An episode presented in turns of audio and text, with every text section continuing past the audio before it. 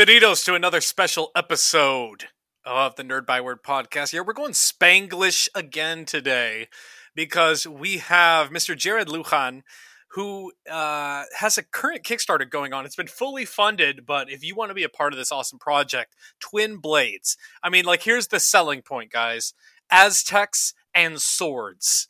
Like, what more do you need? Uh, so, Twin Blades. We're going to sit down in our Byword Big Talk segment with author Jarred Lujan and and be able to to talk about that project. But first, it's not a complete episode without the nerd news segment. Dave, you got a do- uh, a ghost story for us this week. What's going on? You know, in the gaming wars, uh, if you will, between Sony and Microsoft, Sony appears to have had an edge for quite a while uh, due to its stable of exclusive original games. And one of those games is about to become a big screen movie.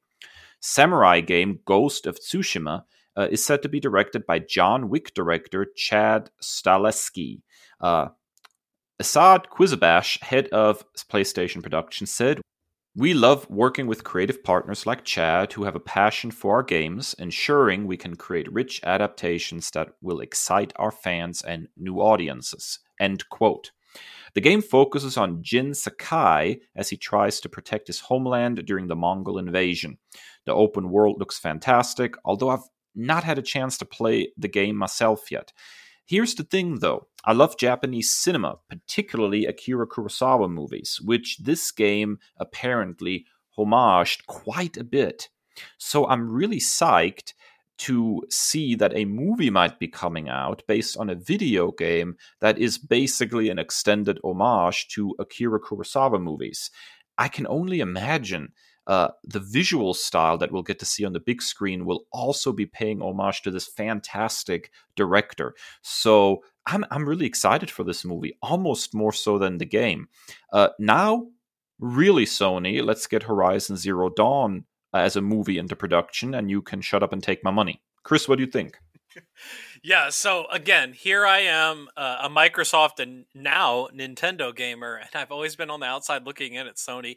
And even more so than like the Spider-Man games, even this game was the one that almost made me you know pursue a, a, PlayStation console because I love Japanese culture. I, it's so rich and its history is just so fascinating.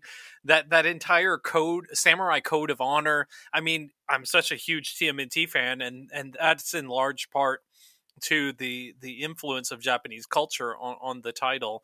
So, oh man, I'm I'm so torn. But at least I can watch the movie without having to buy a console. So I'm I'm super excited for this one, man yeah, it, and and really, anytime you look at a game trailer, it just looks fantastic. I have you know a PS4 sitting uh, in my living room, and I just haven't gotten around to picking this game up. Although it seems to be so far up my alley, it's not even funny. I mean, it's combining some of my all-time favorite things. I mean, there's video gaming, there's Japanese culture, there's history, there's swords. I mean, it, it, it looks absolutely fantastic, and of course, then you know the homages to Akira Kurosawa. So you know, I'm all about this. I have high hopes for this movie. I hope it makes it through development and we'll get to see it in a few years on the big screen. Now, Kris, you have an interesting news story that I have quite a bit to say about today. What have you got for us? Oh man, August sixth can't come fast enough, and and this we're both fully vaccinated now against COVID nineteen.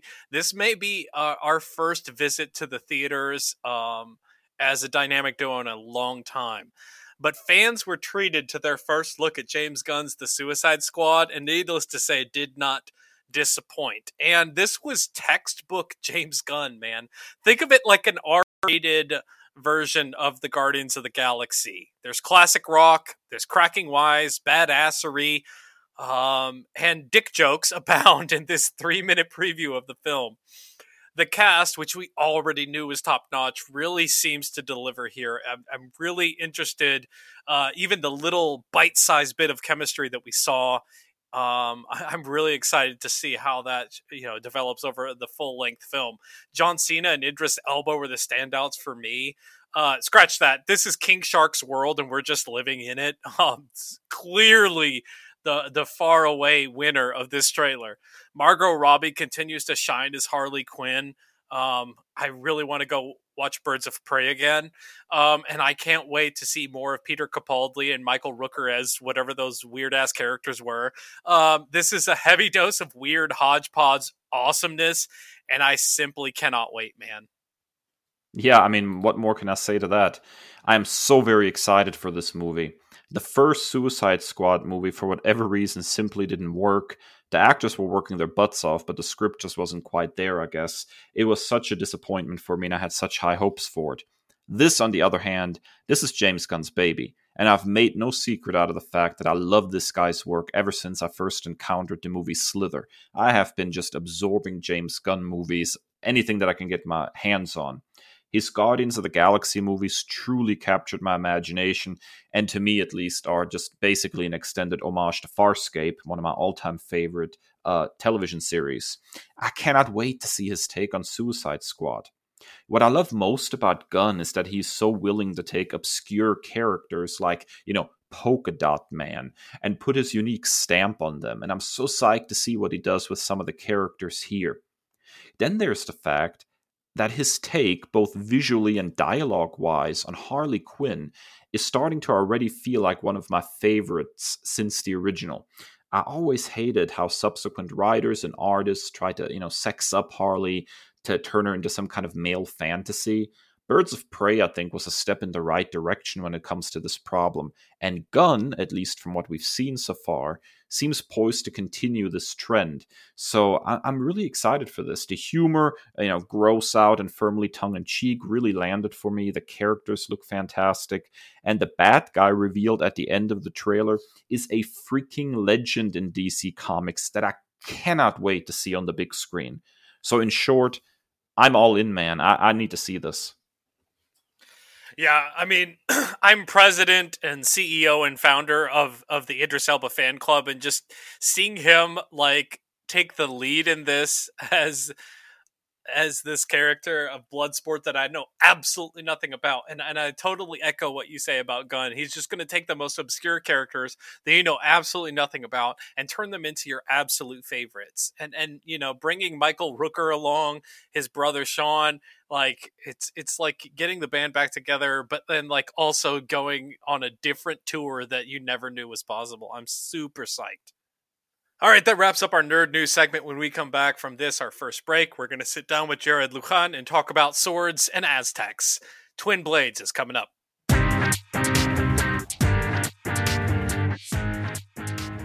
Welcome back, nerds. Uh, for today's Byword Big Talk, we're joined by Jarred Lujan, uh, author of the upcoming Kickstarter project, uh, The Twin Blades. Jarred, thank you so much for joining us. Uh, thank you guys for having me. So we always like to start our interviews with our guest's nerd origin story. When did you first realize you were a nerd, and what were the strongest influences from the nerd world for you? Um, I think I think I've been a nerd my whole life. Uh, I, like my mom made me watch Star Wars when I was like six years old, and I was just like hooked immediately. So uh, Star Wars is definitely the biggest uh, like nerd sort of thing that I have. Um, it's my the thing like I'm super passionate about. So that's that's easily the the only answer there. Six years old, Star Wars, watched episode four, and been hooked ever since. so, uh, what set you on the path towards becoming a creator yourself and a writer?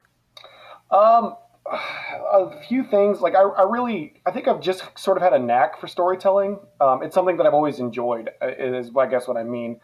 Uh, it's I really liked. I grew up reading a lot. I grew up uh, really liking you know movies and TV shows and things like that. And it just took me a while to figure out what exactly I wanted to how I wanted to tell stories. Uh, and so it was really a matter of I got really into manga in middle school, and uh, that sort of transitioned me into comics, and that's where I just kind of found my knack. Uh, I've been in and out of comics, you know, really, really intensely for about I was for about 10 years. And then I've been, as of five years ago, it's been a, an every Wednesday thing for me ever since. So, have you worked on, on any comics before Twin Blades? Uh, what's your writing career uh, look like before this project here? Yeah, so I, I uh, back in I got into writing comics uh, as, as like a as a real intense thing about 2016. Um, I was mainly doing uh, small indie comics, just like small five or six pagers. And I wound up uh, getting into the talent search of, for Mad Cave Studios in 2019. So um, my first miniseries was through them. Uh, it was called Dryfoot, and we just wrapped that up back in February. As a matter of fact, the trade came out in February, and uh, this is my my follow up project to that. As a matter of fact. Uh, can you tell us a little bit about the the Mad Cave Studios talent search? What was that process like for you? It, it was great. I, I, really walked. I love Mad Cave. Uh, they've been so good to me in, in so many ways. But so I, uh, Mad Cave ran their first one, I think, in 2018. Uh, I lost that one. I definitely tried and lost. And then um, in 2019, I got convinced by uh, my buddy Anthony Cleveland, who who's also a winner. He wrote Show's End and Stargazer um, for Mad Cave, but he he convinced me to give it another shot, and I won and uh, so like we we they kind of just gave me a general idea of what story they had in mind. Like we had characters and really basic plot idea. And i just kind of took that and ran with it and that became dryfoot but um, yeah mad cave's talent search is, is really really amazing. Uh, they are a really fantastic company full of fantastic people. It was a great the whole process of it you know they really put it's really hard, I think, for like publishing companies to put their energy and their weight behind and money, you know, behind uh, smaller co- creators, you know, in their first miniseries. And Mad Cave did that for me in the middle of the COVID nineteen stuff. You know, Dryfoot was originally announced um, last February, and then it and the diamond shutdown happened, and so they didn't back down from it. They they kept us working. They kept us. They kept marketing the book, and we got a new release date that I believe was man, a lot last July and uh, yeah, and so they, they, it was great. It was a really, really crazy process. It's a really crazy time to break into comics, I think, but it was a really, really uh, great process and great, great time. All right, so which brings us to um, the reason we're here today: Twin Blades. Um, what's the elevator uh, elevator pitch for this comic? Tell us all about it. Um, Mexicans with swords is my elevator. Pitch. I'm in. I'm in. I'm sold. yeah, it's it's it, so Twin Blades like started off as a as a Twitter joke. Um, I, I, had said something like, uh, "Major comic publishers really want." You know these really in-depth immigration stories, and I just want to give Mexicans swords. And Twitter blew up, like it just exploded. My uh, my notifications were were killed for like two days. So um, and it, I was kind of like at the time I only had like the baby idea of twin blades, and after that I was like, oh, I've got to put a bunch more energy into this now. Like now I have to to figure out how to do it. But it's it's a it's a really cool little book. I know that's way more than an elevator pitch, but uh, it's a really great book about you know Aztec mythos, and there's a little bit of science fiction in there. And it's about you know family, these two twins that have like kind of an estranged relationship, and uh, but they they share this responsibility for these two magical swords, um, and we just kind of see it's a story about you know family, about believing in yourself and your purpose on Earth, and magic swords. now, your uh, Kickstarter page teases that the book blends science fiction and Aztec mythology. Besides Star Wars, what do you consider to be uh, a strong influence on your take on science fiction? Yeah, I I I think uh so like comic well I mean everything I'm just to go with everything. So like East of West I think is one of my most influential sci-fi things. Um Rant is a novel by Chuck Palahniuk that I also really really love uh and then uh, I'm obviously like a big fan. I don't know if that's obvious, but I'm a big fan of like the '80s movies, like uh, Terminator, Alien, and Predator. Uh, which all have like sort of this blend of I mean, the first Predator and Aliens whole thing was like horror and science fiction kind of melding together. Um, I guess Terminator as well, but I felt more like an action movie than than anything.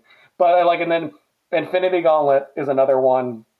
Uh, Jim Starlin's original Infinity Gauntlet. The, the first time I read that comic, it blew my mind. Like I was just stunned. And I think like the recurring theme in all of those is is in terms of like how it influences the way that I approach science fiction is that it always makes science fiction really dirty. Like science fiction, I think sort of why I'm not a Star Trek person, and I know someone in here, someone's going to hear this and they're going to be like, well, that's because Star Wars is science fantasy, because that's what my uncle used to always tell me.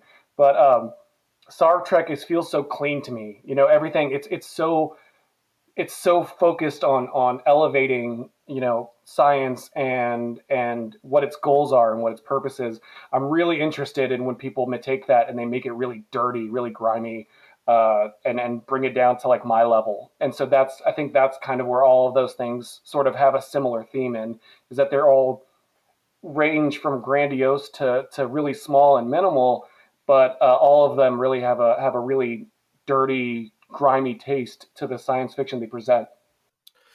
So I'm a huge mythology nut. It's it's one of my nerddoms. Um, why did you decide to go with Aztec mythology in this story? Um, why do you think uh, the Aztec culture remains so interesting, even you know hundreds of years later? Yeah, I think I think part of it is that no one knows anything about the Aztec mythos, right? It's not. It hasn't really penetrated the cultural zeitgeist, sort of. Um, we kind of hear a lot about, uh, you know, Greek and, and Roman, and there's even a lot of Egyptian uh, mythos that we kind of people are really into, and we all know their gods and Zeus and yada yada. But Aztec mythology sort of has this different approach to it altogether, but it also has like its own pantheon. It has its own set of gods and their own purposes. It has its own creation myths. Um, I think in terms of like why why did I decide to incorporate it? My, my family, the, the Mexican side of my family, is very proudly descended has an Aztec bloodline, um, where we we have a direct familial relation to that kind of culture and that ancestry, and that's something that I'm really proud of, and I've always been really proud of. And so I really wanted to kind of bring that to the forefront and share that because it's such a really cool new take. It's it's such a wildly different departure from what we know about mythology in general. Uh, with how the Aztecs handle it, handle it. In terms of like culturally relevant, I always I think Aztec mythology has like this really positive. Uh, Aztecs had a different view of death, right? That that death wasn't the conclusion of existence, and in a different way than I think we interpret it in terms of like the contemporary Judeo-Christian approach to it. Um, I think like uh, the Aztecs really believed in in an afterlife that was kind of a continuation more than anything else, and I really find that as something that's culturally fascinating. Is is this different, uh, morbid approach? Well, not even morbid. This different approach to death. You know that that's really where everybody knows. Uh, Dia de los Muertos is a really popular holiday in Mexico, and that's where its origins come from. Is this Aztec approach to and view of death? And I think that's always going to be something that is culturally relevant, and that maybe that that view is a little bit morbid. But I find that I find the the Aztec approach to it to be not just positive, but um, refreshing. I think is the word. so, how did you go about actually doing you know research into Aztec mythology so you uh, have a jumping off point for this book? What was your process like? I read a lot. I read a, a, a ton of books by people that were smarter than me. The good news is that I have um, I, I, spent a lot of time studying that on my own free time for several years uh, since I was 18. So I have this really wide background in that sort of mythology, and I really was just trying to condense it. Once I figured out I really wanted it to take place with an Aztec mythos, because the first couple of, of, of ideas of, of the twin blades were really different, and I really wanted to incorporate the Aztec mythos. So after I figured that out, I was like, okay, so I've got to narrow it down.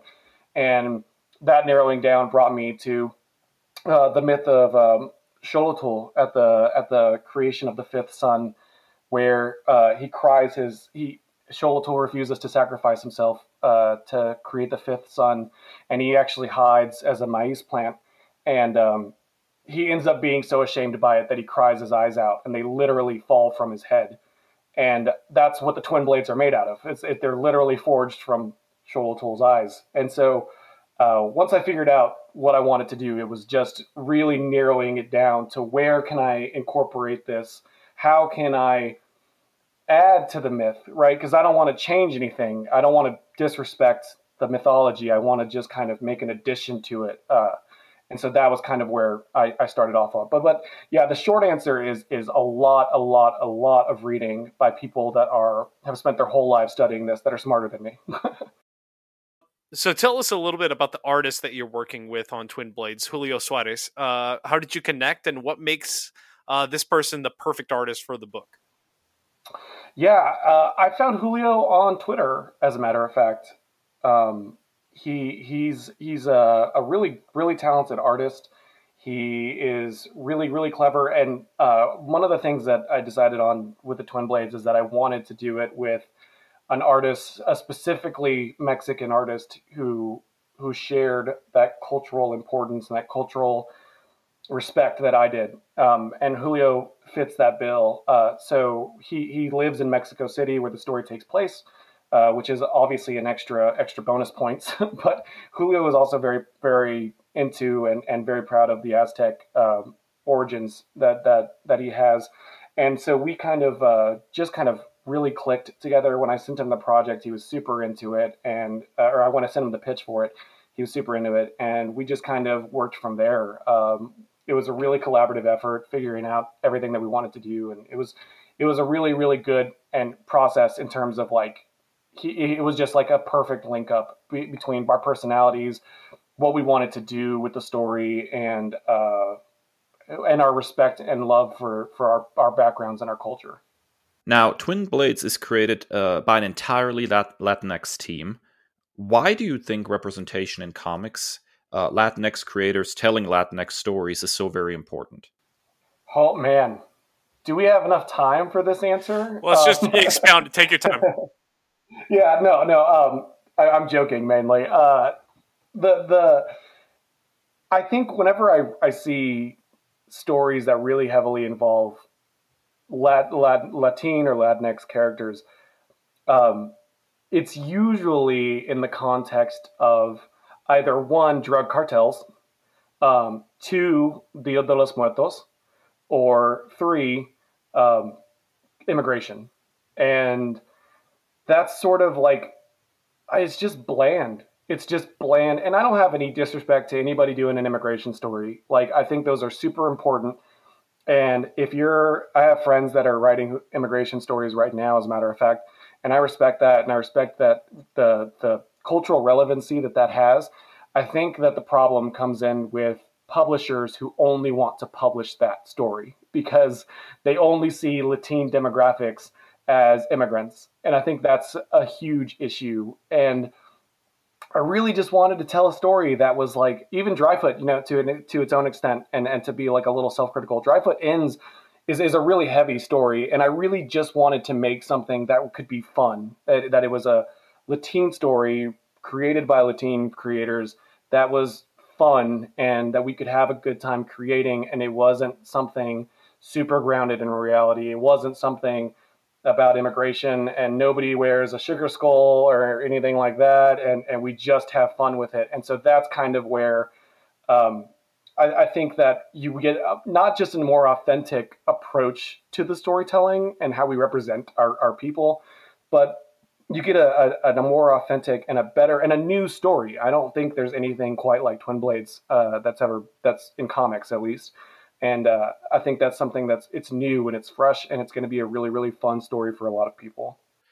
And I think that's a fascinating development. I think of you know the recent release of Raya and the Last Dragon, and and how a lot of people who are of of South Asian ancestry are saying that you know Asian culture is not this monolith. It's not just this this one thing. And and you know from my background, you know um, you know teaching Spanish and and uh, Latinx culture and and you know showing kids and, and, trying to be that go between where like it's it's so much more than than what you see in pop culture. And and like when when I try to show them that like yes they have like day to day type of things that you can relate to and it's just not like like you said sugar skulls and and just like you know cartoony type stuff that is just really I, I, think the more that we include diverse voice uh, diverse voices in in the creative process the the more stories that are going to get told from an authentic standpoint and and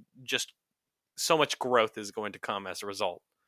Yeah so and like going off of that you know like sugar skulls and immigration Uh, or sugar skulls and and Dia de los Muertos, while while those are are fine, and I don't have any issues with them culturally, you know, it's not all of Latin America. like you know, like someone in in, in even when it comes to like the Twin Blades, right? Like we Aztecs didn't have a, a, a, monopoly on the on the, the, indigenous culture in that region. You know, there was the Mayans and the Incas who had their own different cultures and smaller tribes and things like that, that that had different representations and different ideas of, of creation and things like that.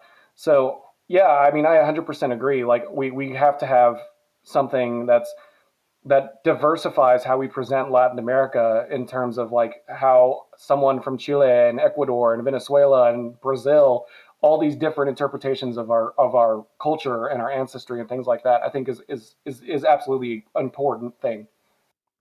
So tell us a little bit about your Kickstarter for Twin Blades. What are your goals? What rewards can backers look forward to? Yeah, um, the Twin Blades Kickstarter is is launching uh, on the 16th. Uh, and so it should be live by the time that this goes goes up. Um, like we we're trying to get to 3500 3500 is going to pay printing costs and it's going to pay the artists um, the remaining of the artists uh, i'm not right at 3500 i'm not trying to make any money i'm just trying i personally am just trying to get the book made uh, which i don't I, which is has been like i, I don't really care because i've had a really fun time working on the big book so um, in terms of like rewards, um, you can get digital copies of the book. You can get physical copies of the book. Uh, you can also, if you're if you're a comic creator, um, you can get a script review by me. So um, up to 32 pages, I'll review your script, give you notes, tell you what I think. Um, I also have a creator workshop that I'm offering um, where you can you and I can Zoom or whatever uh, for 30 minutes. You can ask me questions. I think that's more for like people that are really just barely getting into the to the process. Um, so that you can ask questions like if you if you don't know anything about like IP or if you don't know how a script looks or you don't know how to go about contacting artists, things like that, I can I can help with. Um, and uh, if you're not into those, if you just like comics, there's also you can get a bunch of signed Dryfoot stuff. Um, Dryfoot uh, number one sold out in like two days. so I have first print copies of the of the cover um, for people that that are that I'm going to sign and send out to people if they get that tier. You can also get both number one covers, the first print and the second print. And then um, I've got one that's like the trade paperback uh, as lo- along with Twin Blades. So if you missed it and all you want to do is really read it, that's perfect tier for you. Um, I also have like one that I've been calling the ultimate Dryfoot Twin Blades tier, where it's like every cover of Dryfoot and the trade and twin blades and all of it. You can get all of it in one fell swoop. So uh, there's a lot of stuff on there. It's really really cool. Uh, so yeah, I really hope. I, I think there's like a lot to offer people. Hopefully. Uh, crowdfunding has become extremely uh, popular, even among professional published comic book writers. What are your thoughts on that whole ordeal. Do you think crowdfunding sites like Kickstarter should be reserved for the up and coming talent, the indie folks, or is it more the merrier? I'm really comfortably in in the side that Kickstarter should be for the indie side of the industry. Um, I don't think Keanu Reeves or Scott Snyder need a Kickstarter. Um, but you know, like to, to to the to the credit of the point is like Kickstarter wasn't necessarily designed for that, right? There's nothing that stops them from using it. So if you're a company and that's what you're going to use it for, and they let you, then like you know whatever, point to you. I guess you know I, I, it doesn't something. It's not something that's going to keep me up at night. But um, I have a lot of friends. I have a lot of indie friends and a lot of people that feel that like Scott Snyder and Keanu Reeves and the Power Rangers being on Kickstarter is a good thing, and and that's and they think that it draws people to Kickstarter uh, to find comics. I don't personally think I see that. Um, I don't think that I, have experienced that uh, personally, and like the way that I've seen my friends Kickstarters do, and the way their analytics come up. But you know, I, I, think it should be reserved for indies. I think if you can get a book at Image just with a phone call, you probably don't need to be someone who crowdfunds their book. But you know, it, it is what it is. It's if as long as it's not against the rules, I'm not I'm not gonna make a big stink about it. So, what is your overall vision for Twin Blades? Do you have hopes or plans to continue the, the book beyond the first 44 page story, or is this sort of a done in one situation? Well, I don't know. I, I, think it depends on how much, how much, how popular and if people like it. Uh, there's always, you know the thing the thing about the Twin Blades is that it's a it starts off with you know two magic swords and they've existed forever and um, so there's a lot of history uh, that we could explore. There's a lot of, of situations that we could kind of take a look at and what would this be in this scenario. Um, I wrote it as a one shot. I meant I meant for it to be one and done, and but it does leave off with maybe there being some potential for more. So um, I would personally love to do more uh, if if that's something that I think we could we could fund, you know. But right now I do have um, I'm I'm planning one more kick, Kickstarter one shot this year, and I've got like a bunch of anthology work, and um, so you know in terms of like it coming out, it's really gonna in terms of prioritizing it, it's gonna I'm gonna have to see a pretty pretty crazy response. I see that's really interesting because uh, I've been over the last few days kind of embroiled in a bit of a discussion uh, on social media with various other comic book fans about the notion of you know uh, storytelling where you kind of leave it all on the on the table and, and tell a complete story versus saving things for subsequent you know potential sequels and whether it's smart to hold back something. How do you feel about that? Um i i think that oh, man it's hard because like as, as if you're if you're an indie person and you're smart you want readers to have to have more reason to come back right? But I really do embrace the philosophy of of coming in, telling the story you want to tell, and getting out. You know, Dryfoot has a pretty conclusive ending. Um, so, and that was my first book, which maybe isn't the best idea, but it, it, I did it. So, um, we we came in, we told the story we wanted to tell, we got out.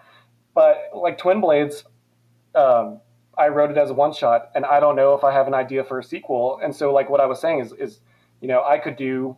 Uh, there's there's several other history. There's a history of wielders. It's not just these two. So we could kind of explore something else. I, I think as a storyteller, I I think it's better to come in and, and be done with it. Um, to me, especially if you're an indie person, like I, I understand that financially as a career, it might be a better move to keep readers wanting more, but you have no guarantee that you're going to be able to finish that story you know, there's you can get a five page green light or a five issue green light, but your story takes 12 issues. You know, that seems like something you might just want to put on the back burner until you know that you're good at your you're popular enough where you can get 12 issues instead. Um, because otherwise I would that would drive me crazy. Maybe maybe it's just me that it would I know that would drive me up a wall if I knew I had a 12 page a 12 issue story and it, it had to get cut short early and all I got to do was like a four or five issue part of it. And so I don't know. I, I think uh, I think the best the best thing for me creatively is come in, do whatever I want to do, and then get out. So I'm like right now, whenever I do pitch, I don't even pitch anything over four or five issues. Um, everything that I have that's larger than that, I'm saving for one day. I'm hopefully allowed to. so, do you have any other current projects that are cooking that you can tease our audience? Yeah, uh, I have a four issue uh, sci-fi story, uh, big sci-fi story that's coming out through another publisher, not Mad Cave. Um, it's going to be a, it's like a, it's like Die Hard meets Guardians of the Galaxy. Um, so that'll come out. Um, I think that's coming out in the summer of this year, and um, that's going to be a four-issue miniseries. So I'm not allowed to say anything else because I have an NDA, and I'm sorry, but uh, that's going to be really cool. Uh, it's it's a really really funny, goofy story, and I'm really excited for it. Um, I've also got uh, stories in the Big Hype anthology that's about to wrap up. I've got another one in Yule, uh, which launches on Kickstarter in April. Um, that's another Aztec story. It's an Aztec horror story, and um, I think uh, I've got another Kickstarter coming out that's probably going to be in the summer. I don't have um, enough details to really be able to tell people that one yet. Uh, I really like keeping the Kickstarter stuff close to my chest. So, um, but yeah, if that's something, if you think the Twin Blades looks cool, if you thought Dryfoot was good, it's going to be something that's very different from both of them, but it's, it's really exciting. And uh, where can people go to support you and your work and keep up with your future projects? Where can they find you online? Yeah, so I have uh, my Twitter is I'm, I'm really active on Twitter um, at Jarred Lujan, uh, J A R R E D L U J A N, and um, I'm really active on Twitter. I'm on Instagram at the exact same handle, um, where I pretty much just post pictures of my dog. Um, but she's cute, so that's cool. You know that helps. Uh, I also have a mailing list that I, I, uh, I have a newsletter. Uh, I send out an email once a month on the first of every month uh, that is available on my website, which is uh, lujanwrites.com. Uh, writes like you're writing a letter. And uh, you can go there. You can read a bunch of my early free short comics. Uh, you can sign up for my newsletter. You can get more details about Dryfoot. Um, there's plenty of stuff there. Learn a little bit more about me, I guess. Uh, I have a really short bio on there. That wraps up our Byword Big Talk. Thank you so much, Jarred, for joining us today, and best of luck with your Kickstarter. Oh, thank you all for having me. All right, that wraps up our Byword Big Talk. Thanks to Jarred Lujan. Be sure to go to check out Twin Blades, now available on Kickstarter. I'm a supporter. Make sure that you are too, and get some awesome, awesome content. When we come back from this, our final break, we're going to hit you with two more patented nerd commendations.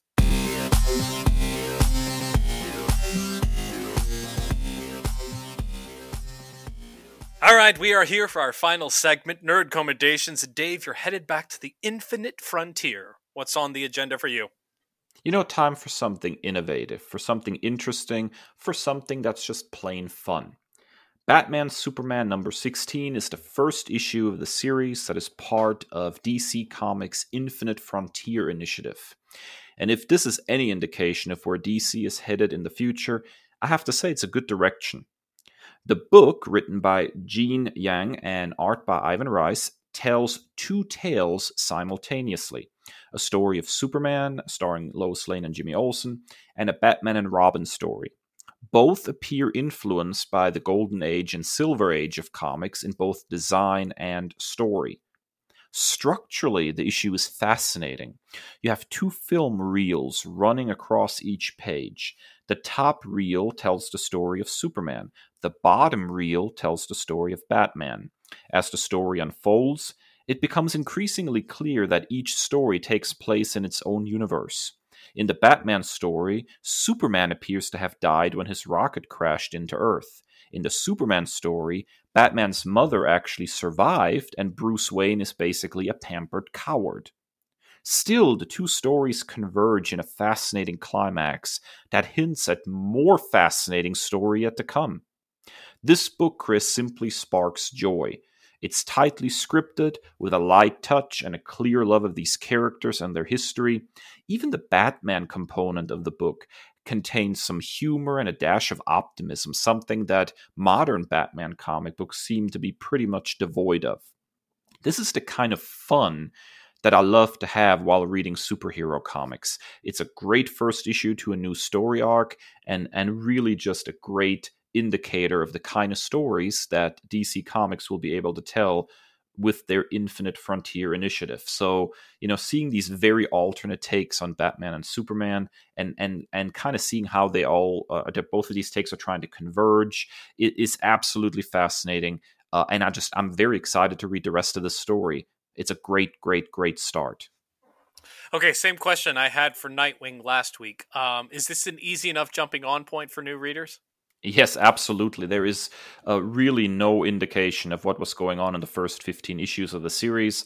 It, it feels like a completely fresh start, uh, really great jumping on point. And the other thing about it is really that, you know, if you've not been a long-time DC reader and you're not really familiar with some of the other takes on the characters, I think this gives you actually a nice taste of a different kind of Superman and a different kind of Batman.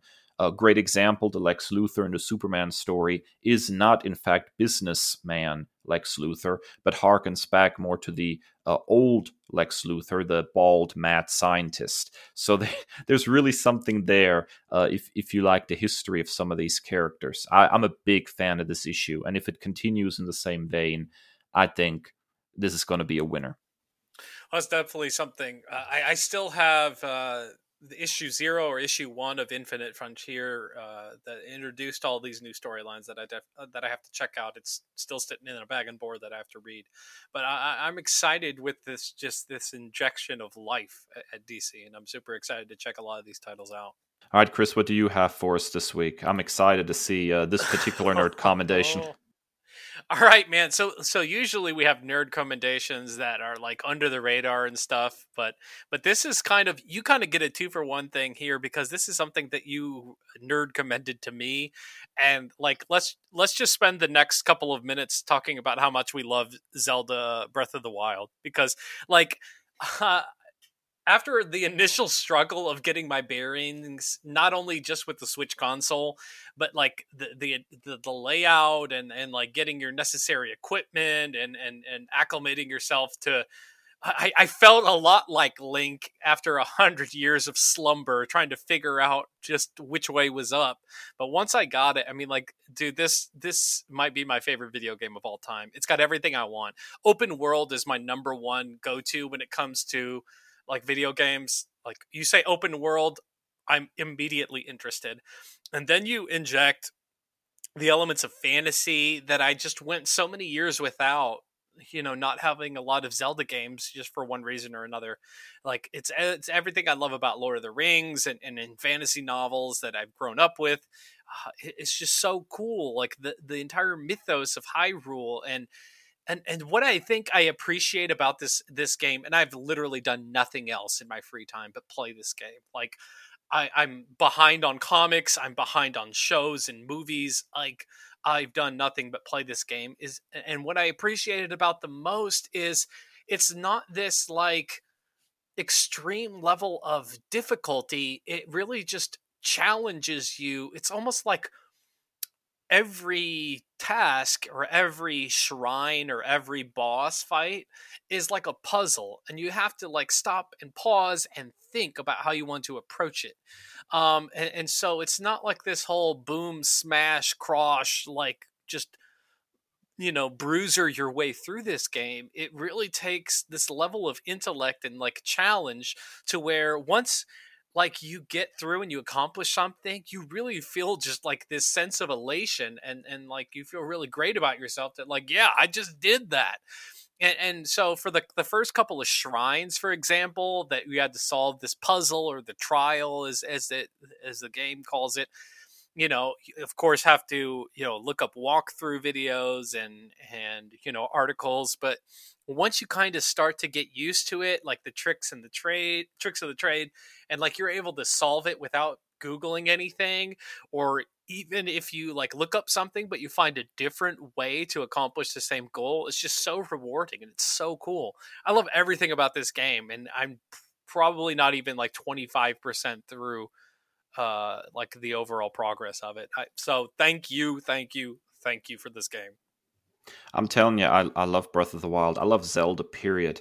And I really do think that Breath of the Wild may be my favorite game of all time. And and man, I've played a lot of video games. I've been doing this this nerdy gaming thing since I was, you know, six years old.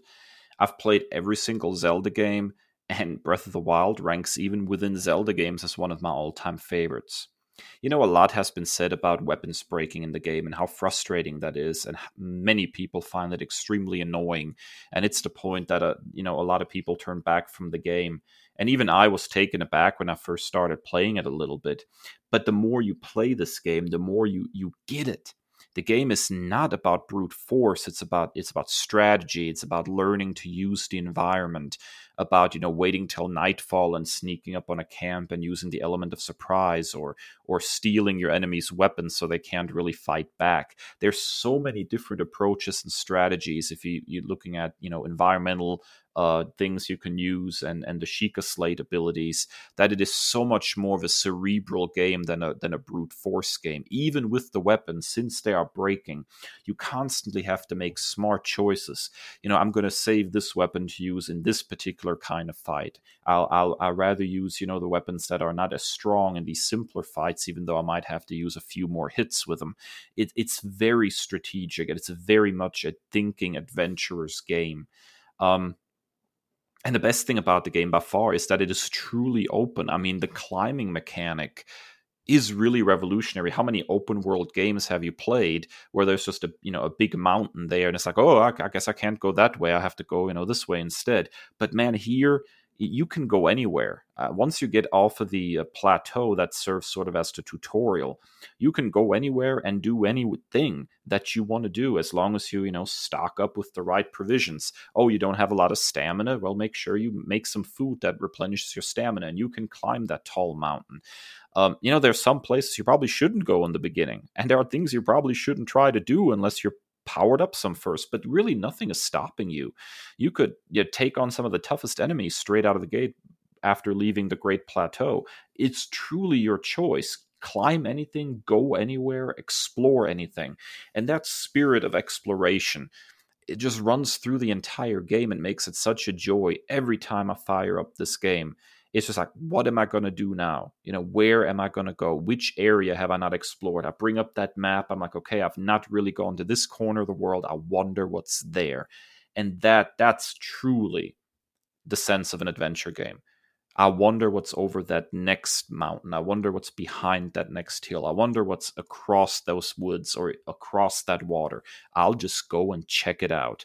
And that's really what makes this game a joy God, I love this game, Kris. I cannot wait for the sequel. I wish there was some news on it. All we've gotten is a short teaser trailer. I've put 200 hours in this game, man. I'm ready for another one. Let's do this again. Yeah, and and and to your point, I I texted you this. Uh, I was super pissed about like breaking weapons and stuff. Like I had, you know, what I thought was was a very very good weapon. Um, you know, I I can't remember how I beat a boss or something to where I got like this really like wow this must be a really good sword and i took down like five or six people and it broke. I was like what the hell? This is supposed to be a really good sword. But you you absolutely nailed it. It's like you really just have to to go inside yourself and strategize. You're like okay so this one only takes eight but it's more durable so i can take out these you know four or five you know, peon characters, but I'm going to save this 45 that is a little less durable for the boss. And, and, and so it's just this extra layer of strategy um that, that it goes to it and, and like the way you laid that out it just it made me reminiscent of like being a kid and just going in your backyard or, or going to the park or you know like if you're in a wooded area and just that sense of adventure I mean, it makes you feel like a kid again. And I just absolutely love it, and like the world that they've built, the the mythos, the the you know the spirituality of the game is beautiful. Uh, I I love everything about it, and I'm I'm as soon as we stop the recording right now, I'm going to go play it some more. All right, that wraps up another episode of the Nerd Byword podcast. We thank you so much for joining us today and putting up with our nerdery. Um, be sure to head to Kickstarter and search for Twin Blades with Jarred Lujan. Thanks to Jarred for his time today. Um, I mean, Aztecs and Swords, it doesn't get much better than that. Um, if you will, please, on your favorite podcasting app, leave us a five star rating and review. Tell us what you'd like to see in the future, ideas for future episodes. Uh, you can find this podcast wherever you get yours, whether that's Apple Podcast, uh, Apple Podcast, Spotify, uh, you know, or our website nerdbyword.com.